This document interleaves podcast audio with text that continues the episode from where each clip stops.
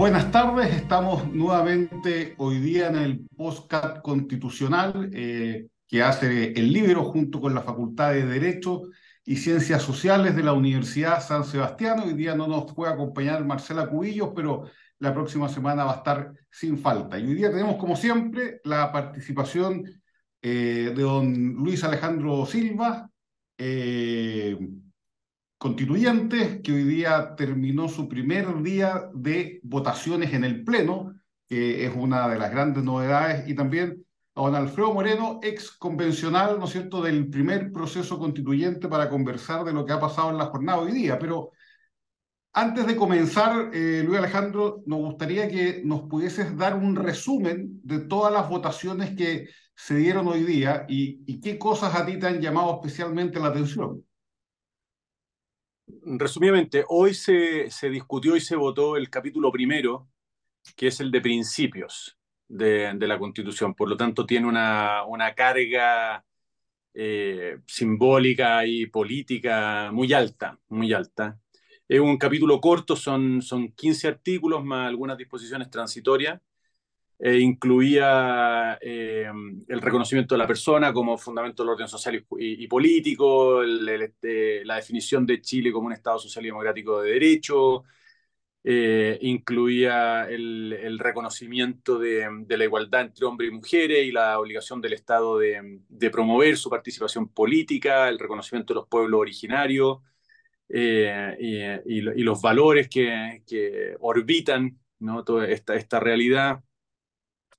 Eh, reconocimiento de la probidad, el terrorismo como, como, como un atentado contra los derechos humanos y, ¿Qué más? Bueno, el, el, reconocimiento de los emblemas, por supuesto, y mm, en fin, probablemente se me esté escapando alguna, alguna cosa, pero ya saldrá en el curso la, de la conversación. Y eso es lo que se fue votando hoy día, por, para, probablemente los que nos escuchan ya están requete informados, pero lo que se fue votando hoy día era un híbrido entre el texto del anteproyecto y eh, las enmiendas aprobadas en comisiones hasta la madrugada del sábado pasado. Eh, en un solo texto, por supuesto, armonizado en un solo texto, y a eso hay que añadirle eh, algunas enmiendas que fueron rechazadas en comisiones y que se repusieron para que fueran votadas en el Pleno. yo creo que se rechazaron prácticamente todas, ¿no? las enmiendas que se repusieron, lo cual también habla, habla de la coherencia ¿no? entre las votaciones del Pleno y las de, perdón, la, la, votación de las comisiones y del Pleno. En ese sentido, la gran, ¿cómo llamarlo?, sorpresa, mm, desde mi punto de vista, frustración también, y se dio en el artículo 1, número 1, precisamente. ¿no? Eh, es, eh, puede que yo me esté equivocando, pero creo que es la única norma que fue aprobada en comisiones y que se cayó luego en el Pleno. ¿no? Descartando algunos artículos que, que son eh, de, menor, de mucha menor entidad, que, tienen que ver con responsabilidad del Estado, en fin, podemos hablar de eso si queréis, pero un poco, un poco aburrido. Pero este, el artículo 1, número 1, era eh, un, artículo que reconocía a la persona, ¿no es cierto?, como, como fundamento del orden social y político, y tenía esta frase que ha concitado mucha atención, todo ser humano es persona. Lo cual es una obviedad del tamaño de un buque, para muchos por lo menos, pero que yo mm, siempre defendimos los republicanos, que, convenía que esté en la Constitución porque estas cosas obvias, por, por obvias se callan y por callarlas se olvidan. Y se cayó, se cayó eh, con Y, quiero decir, se cayó con Y porque mm, faltaron eh, votos de Chile Vamos. Chile Vamos, recordemos, una bancada de 11, con la bancada, la bancada de RN Bópoli y la bancada de la UDI suman 11 consejeros y allí faltaron cuatro votos. Y por lo tanto llegamos a los 29, nos faltó un solo voto para alcanzar los dos tercios. Y esa yo te mm. diría que fue la gran o la triste sorpresa de, la jornada, porque esa era una definición, creo yo, tremendamente importante en el, en el conjunto, ¿no? En el conjunto de este, de este edificio que se llama Constitución. Sí, Luis Alejandro, antes de entrar en el detalle de esa norma, eh, ¿Por qué se estaba comentando también que se había caído el reconocimiento de los pueblos indígenas? Porque tengo entendido que al final no se cayó. Lo que ocurrió ahí fue un, equívoco en la, en la secuencia con la que se votaban las distintas normas, porque esto puedo ponerme un poco técnico, me callan si es el caso, pero cuando se reponen enmiendas, que era el caso del artículo 7, número 1, que es el reconocimiento de los pueblos originarios, donde nosotros repusimos una enmienda que se, que se cayó en la comisión porque una comisionada de, derecha justo en ese momento salió eh, y bueno, faltó su voto y se cayó. Entonces nosotros la repusimos para sustituir con esa enmienda el texto del anteproyecto, ¿no? que tiene que ver con el reconocimiento de los pueblos originarios, ya decía. Ocurrió que nosotros eh, eh, entendimos que se votaba, se sometía a votación el anteproyecto, se rechazaba y entonces se ponía en votación la enmienda pero la interpretación de la Secretaría es que se vota el anteproyecto, se aprueba, y solo si se aprueba se puede someter a votación la enmienda que modifica la norma recién aprobada. Por lo tanto, cuando, se cae el, cuando se cae el 7.1 con nuestros votos en contra, predisponiéndonos a votar a favor de la enmienda, se nos informa que se cae también la enmienda. Y eso es lo que genera esta, esta confusión que al final nos llevó a buscar un, un acuerdo para poder solicitar la reposición de, esa votación, o sea, reabrir la votación porque no podíamos quedar eh, con un texto aprobado en el Pleno sin el reconocimiento de los pueblos originarios, que es una de, las de las 12 bases. Por lo tanto, era indispensable para la continuidad del proceso resolver ese asunto. Y se resolvió de la mejor manera que se pudo, dada la circunstancia eh, de tiempo y demás. Una pregunta, estamos con Alfredo Moreno también. Eh, Alfredo, no sé si pudiste ver la, la votación de hoy día, los argumentos. Eh, tú que tuviste la experiencia de la primera, del primer intento fallido de constitución, ¿cómo comparas el ambiente que está hoy día con lo que ocurrió en la experiencia de ustedes? Eh, ¿Cómo ves a la izquierda más dispuesta, menos dispuesta? ¿No ha cambiado nada? Eh, ¿Y cómo más o menos perfilas tú que puede seguir este ánimo, este ánimo de legislar sobre la nueva constitución? Lo, primero, Gonzalo, es que las, formas pueden haber cambiado. Yo, yo, leo ahí que de repente dicen que, la derecha ahora es más elegante que la izquierda, pero que pasa planadora. Eso leí en algunos artículos y no puede estar más lejos de lo que yo he visto al seguir el proceso constitucional.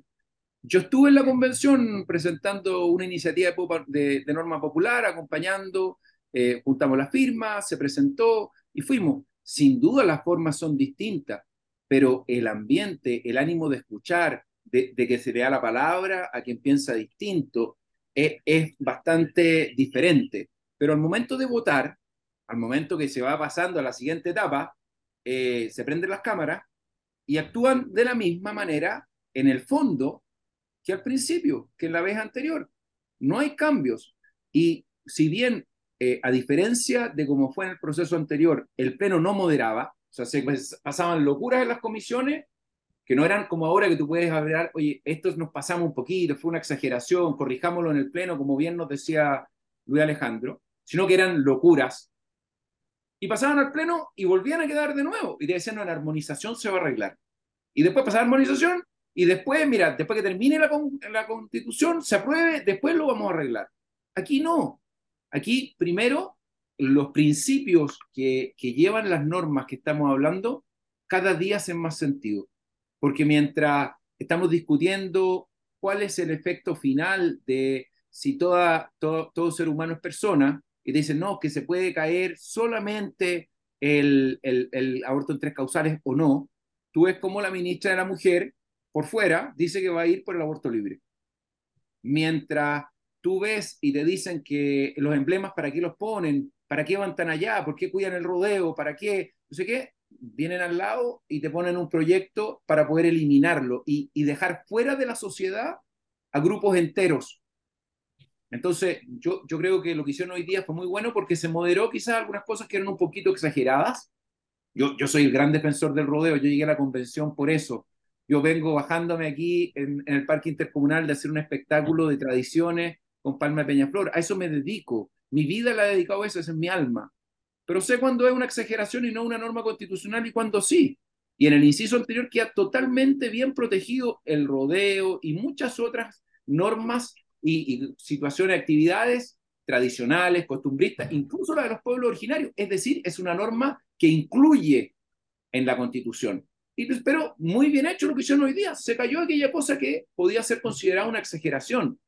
Pero cuidado, la izquierda no se dio cuenta de nada de lo que ocurrió el 4 de septiembre.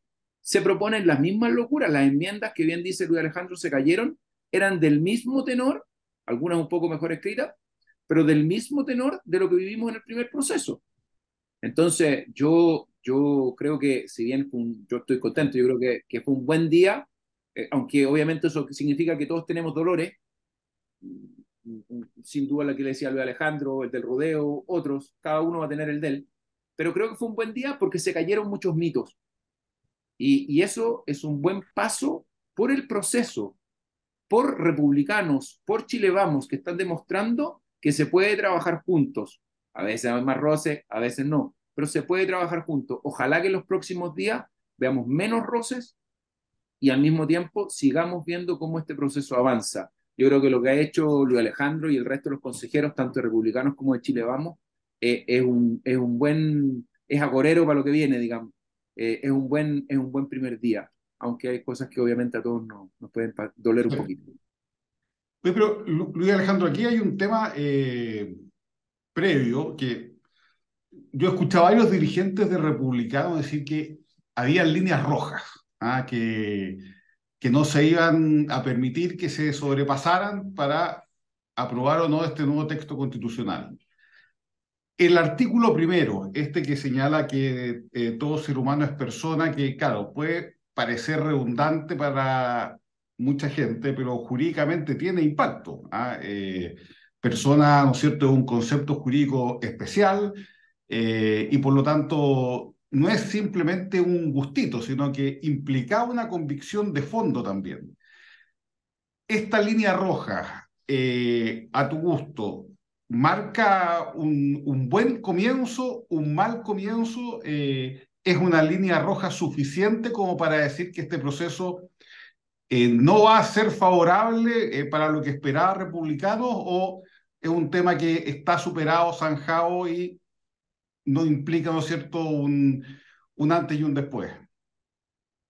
Es por todos bien conocido, Gonzalo, que, que esa norma muy en particular era muy, muy cara para republicanos, ¿no? Muy, muy cara, muy cercana a nuestro ADN, ¿no? Y, y sí, desde muchos puntos de vista podría calificarse como una línea roja. Ahora, lo que pasó hoy día creo que es una excelente prueba de que los republicanos no hacemos la constitución solos.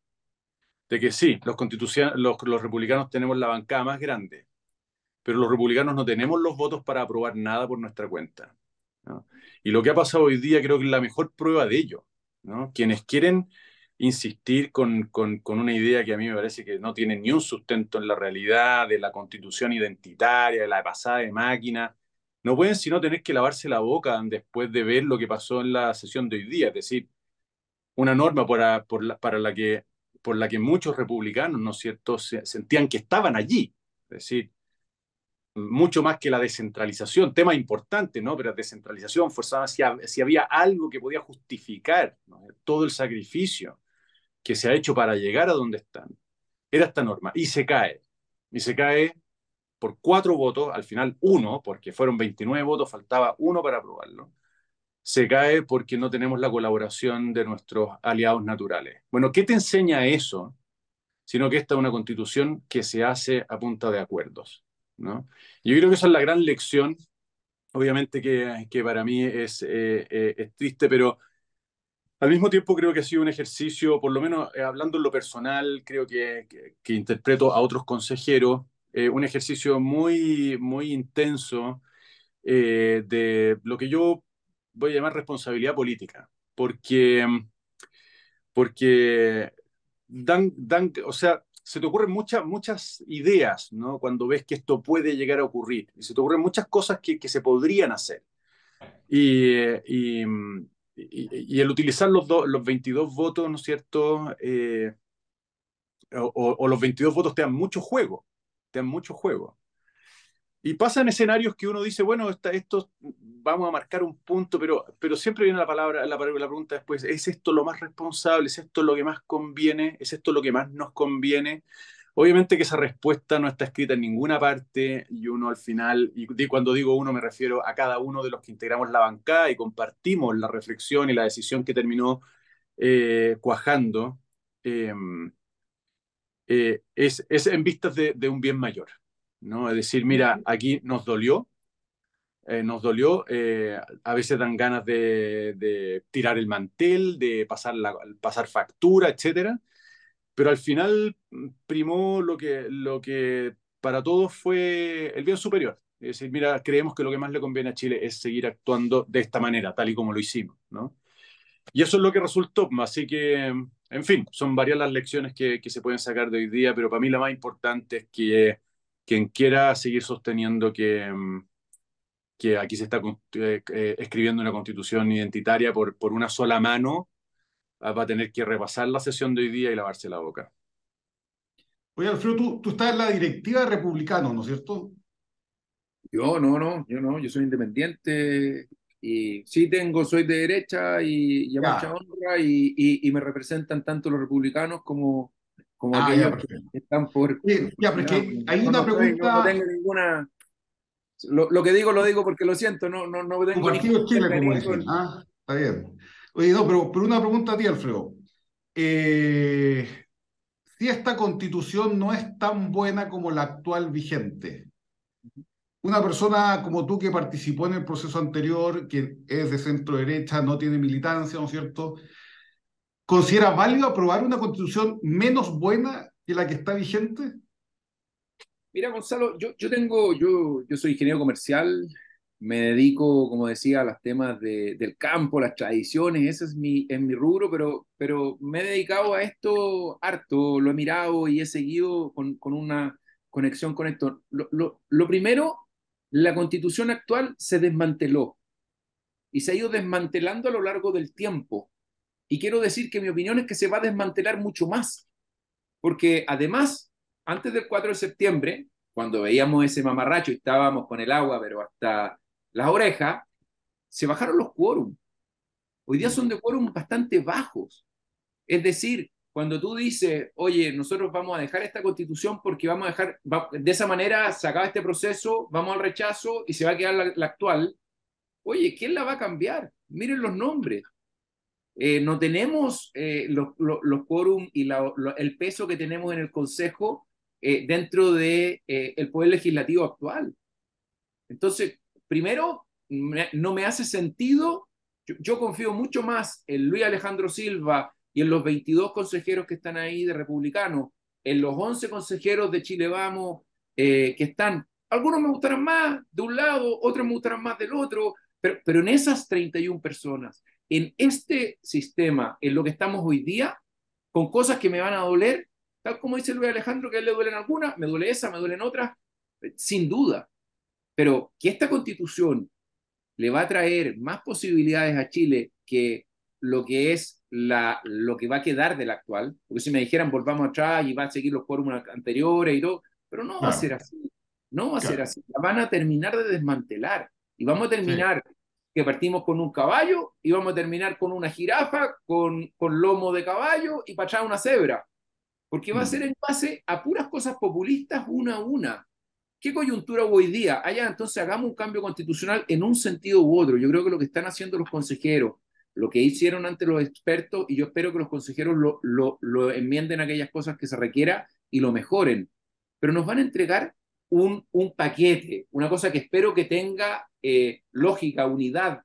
Eh, y creo que en eso eh, hoy día fue un buen primer día. Y vuelvo a decir, si la constitución uno pudiera de verdad comparar una con otra, tal vez uno podría elegir una u otra, pero no, esa es una disyuntiva que no es real. Exacto. La, no existe. Esa es mi opinión. Bueno, ahí es claro, que es uno de los argumentos que se dan siempre sobre eh, mucha gente de centro derecha sobre este nuevo intento constitucional. Y como tú bien dices, pero es un argumento que funciona para los dos lados también, ¿no? porque es un gran incentivo para que la izquierda no quiera aprobar este proyecto, lo quiera hacer fracasar y tener, ¿no es cierto?, esa amplitud y esa libertad para ir modificando uno a uno todo lo que malamente queda del esquema constitucional de, de 1980. Ahora, Luis Alejandro, otro tema que yo no alcancé a ver bien, que tú nos podrías explicar también, hubo algunos consejeros que eh, reclamaron por cómo quedó la redacción al final de la definición de Chile como Estado social y democrático de derecho. ¿Hubo ahí algo distinto a lo que, está, a lo que conocimos en el acuerdo en, las 12 bases? Eh, ¿Es realmente sustancial si es que existió ese cambio? No, eh, desconozco eh, las críticas o, palabras a las que te refieres, no, no sé cuáles, cuáles son. lo, que, lo que sí hay es un fraseo en parte distinto, porque dice porque el, la comisión experta quedó, si yo no recuerdo mal, Chile es un Estado social y democrático de, derecho. Eh, en el, en el em, texto aprobado hoy, dice, el Estado de Chile es social y democrático de derecho. Ahí tenía una, una, una sutileza, pero que es interesante porque Chile es más que un Estado. Perdón, eh, mm. sí, es más que un Estado, ¿no? Es una, es una realidad que trasciende esta, este, este concepto eh, eh, político. Eh, por lo tanto, creo yo que es mucho más apropiada y que yo sepa, no hubo reclamos contra eso. De hecho, de hecho fue una redacción que también me acuerdo en su momento en la discusión en la comisión, porque todo esto de la comisión 3 que yo integré, le acomodó a, a comisionados expertos de izquierda. Lo que sí sé que generó alguna molestia desde que se conocieron nuestras enmiendas es el lugar en el que quedó el reconocimiento de esta definición. El lugar geográfico, quiero decir, porque mm. en el, comité de expertos quedó en el artículo 1 y nosotros eh, propusimos una, enmienda que, que, reconfiguró el artículo 1, 2 y 3 en dos artículos y el, el Estado Social y Democrático de Derecho quedó en el segundo. ¿no? Por lo tanto, ahí yo sé que había una crítica de, decir, bueno, Estado Social y Democrático de Derecho, que es, en palabras de ellos, lo que nos ha traído aquí, debiera estar más arriba, ¿no? Eh, y por lo tanto, se entiende, ¿no? Simbólicamente subir en importancia. Y por último, hoy se, eh, esta es la última observación, hoy se eliminó, se votó en contra del número 3 del artículo 2, eh, que contiene o, eh, que contenía una suerte de, descripción del despliegue del Estado Social y Democrático de Derecho. ¿no?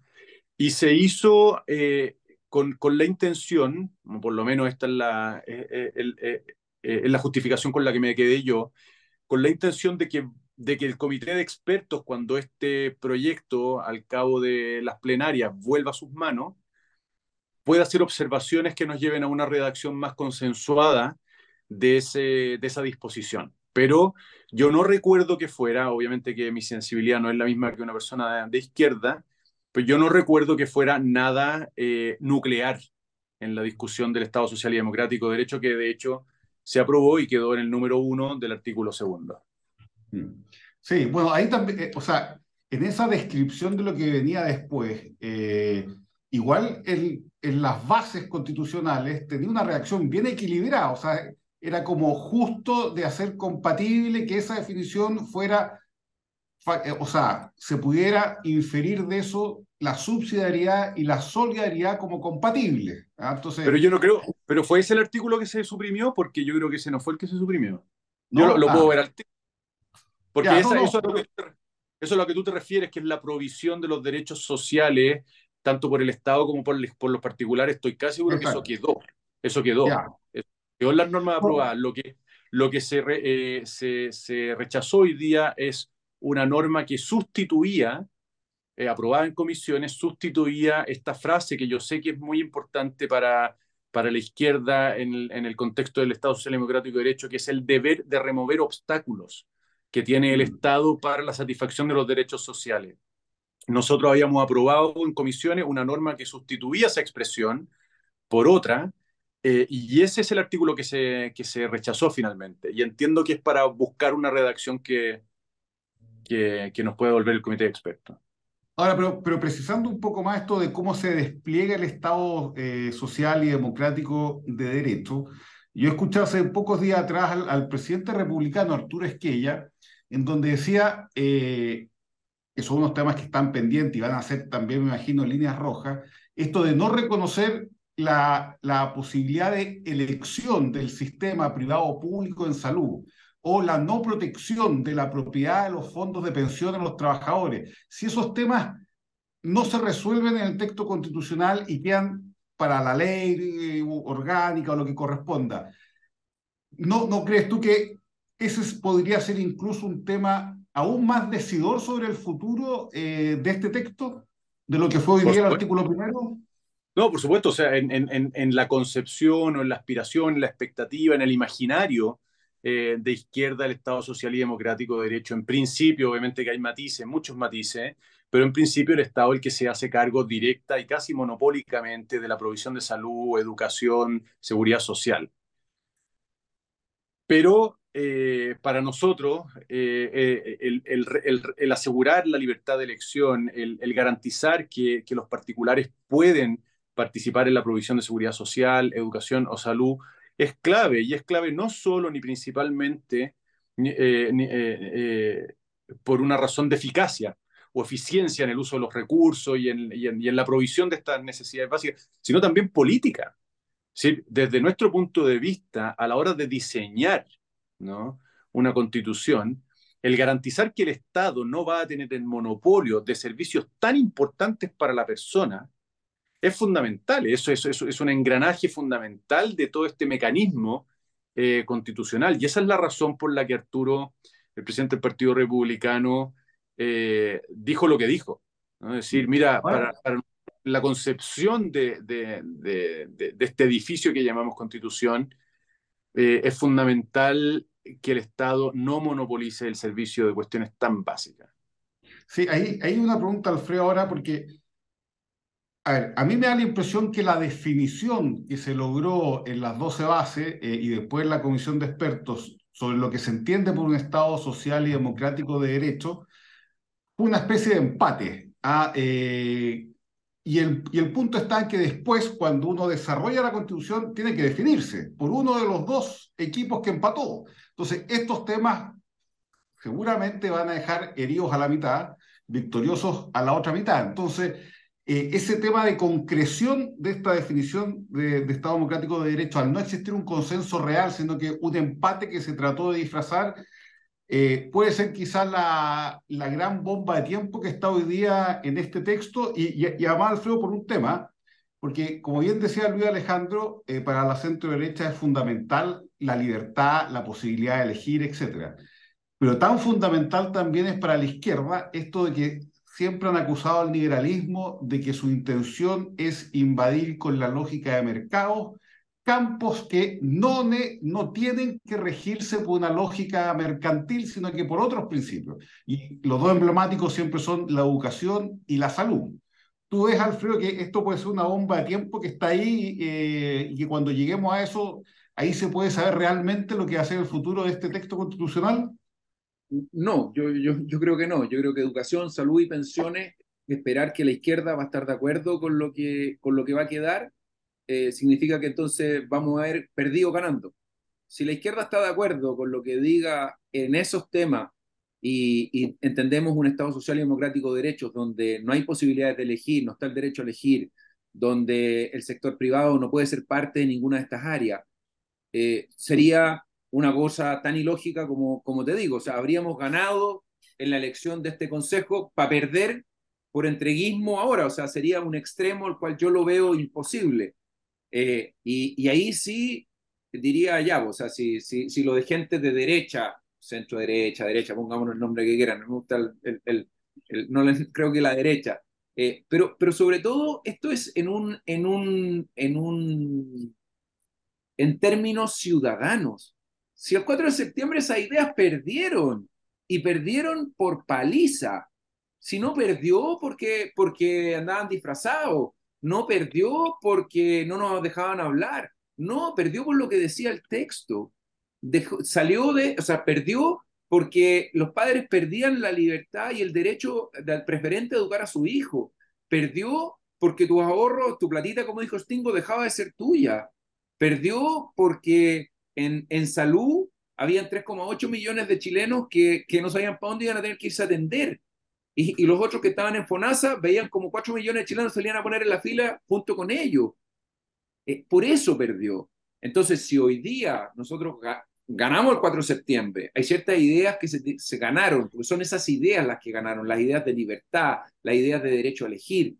Y hoy día, en este nuevo pro proyecto, propuesta constitucional, eh, eh, tuviéramos una, cosa, una, una idea distinta a aquello, claro, yo ahí sí estoy de acuerdo que eso sería una línea roja sin duda, y no, no solamente sería una línea roja, sino que serían la, las últimas líneas rojas, porque esa sociedad civil que salió el 4 de septiembre y que es parte de las fuerzas del rechazo, se sentiría engañada. Y, pero yo creo que eso no va a ocurrir. O sea, yo ahí eh, confío mucho en los consejeros que están ahí, eh, en los que son de derecha, de centro derecha, hasta en los de centro, para cada uno puede ver cuál es el de cada lado, que hay poquito. Entonces, eh, pero, pero en la izquierda no tengo la verdad ninguna, ninguna esperanza de que ellos van a ir a apoyar un texto de esa manera unánime donde tú puedes, pueden haber provisión mixta en, todo esto, en todas estas áreas.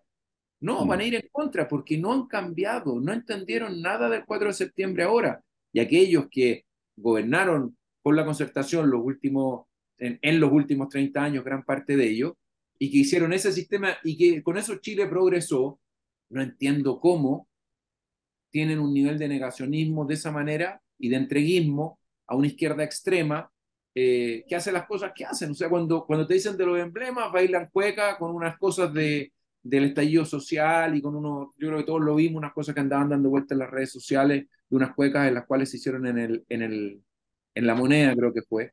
Si, si, si estamos hablando del de, derecho a la vida, cómo cuidarlo, bueno, te dice la ministra de, de, de la Mujer que va a ir por el aborto libre, y así en cada una de las áreas, cuando tienen que pedir una, uno, unos puntos extra de, de la plata de los, de los, trabajadores para las pensiones, te dicen, sí, pero va a lo mismo que habían propuesto y que perdió lejos el 4 de septiembre. Entonces, yo tengo fe ahí en Luis Alejandro y en el resto que, que eso no va a quedar en la propuesta y que va a ser una propuesta que en estos temas eh, van a quedar esos derechos eh, y, y, por otro lado creo que la izquierda va a estar en contra. Ni siquiera van a hacer nada. Y, y para ir cerrando, porque creo que ya estamos como en la hora, lo que pasa es que no tengo un cronómetro, así que no sé si andamos cerca de los 30 minutos o no. Ah, pero hay un factor que, que puede surgir más adelante, ¿ah? que, que yo no sé cómo lo ves tú, eh, Luis Alejandro, ahí en la convención, si es que se nota algo, y que es el rol que pueda jugar el gobierno. ¿Ah? Eh, yo no sé si el presidente Boric se va a mantener al margen, pase lo que pase, eh, y cómo ves tú que pudiese participar el presidente, qué efectos políticos podría tener, tú ves alineados a los consejeros oficialistas con el gobierno o crees que ahí hay una realidad independiente de, y que quizás la estrategia sea precisamente para no perder, eh, que el presidente no participe en nada, porque eso se puede convertir después en un plebiscito en su gestión y ahí sabemos que puede salir aún peor de lo que es solamente una votación del texto constitucional. ¿Cómo lo ves tú allá? en ese ambiente más pequeño. Yo creo que el presidente Boric está en una situación complicada porque respecto de la pregunta que me haces, porque si él sale a hacer eh, campaña por el apruebo eh, o por el a favor, eh, se va a alejar mucho de, su, de sus bases, se va a alejar mucho de su, de su gente, ¿no? no, no va, va, a crear, va a crear confusión. Eh, y si llama a votar rechazo, se arriesga al, al, a la situación paradójica de tener que firmar una constitución que llamó a rechazar, lo cual me parece que es un escenario muy poco, muy poco estimulante. Yo creo, y es mi apuesta, que el presidente Boric, él como persona, se va a abstener de, de, de pronunciarse sobre el proceso, pronunciarse sobre el Sería resultado. Lo, creo. Lo más inteligente para él es lo que yo creo que va a ser y, y a, a, lo más se limitará, es lo que yo le recomendaría por otra parte, a, a eh, eh, palabras de, vamos a decirlo así, de buena crianza, que llamen a, a informarse, que llamen a la civilidad, que llamen a, a actuar con, con, una, con una ideal republicano, etcétera, ¿no? Ahora, eso no es incompatible con que otros personeros de gobierno claramente identificados con él sí intervengan. Ya salió la, la ministra Orellana, ¿no es cierto? y no es la primera y no será la última, estoy seguro. En parte porque creo que les va a costar mucho mantenerse al margen, en parte porque puede ser eh, eh, un plan, un plan de, de, de, vamos a decirlo así, de inducción a cierta posición en, el plebiscito, pero que no involucre al presidente. Yo creo que eso es lo que va a pasar. Y yo no veo, yo no veo, pero, pero imagínate, eh, una, una directriz desde el gobierno en, en los consejeros, ¿no? Eh, no, obviamente muchísima gente que no conozco, pero no he visto esa, ese, rumor, no he, no he, oído ese rumor en el pasillo, eh, he visto que ciertos consejeros se mueven con bastante libertad de opinión dentro de la banca del, o de las bancas del oficialismo, así que no, yo creo que están actuando con relativa independencia del gobierno, digo con relativa porque al final sí tienen una dependencia eh, obvia respecto de sus directivas de partidos, ¿no? Que ahí están los partidos, eximiendo al representante de los pueblos originarios, y los partidos con, son parte de la coalición de apruebo dignidad. O sea, está el Frente Amplio, está el comunista, el Partido Comunista, y hoy día está el Partido Socialista en esa situación así medio wichiwachi, pero eso es. Bueno, eh, ya estamos en el tiempo. Les quiero agradecer esto que nos hayan puesto al día en la discusión, además las, las comparaciones de Alfredo con lo que fue el proceso anterior y también cómo ver esta comparación entre la constitución que puede salir acá y la actual.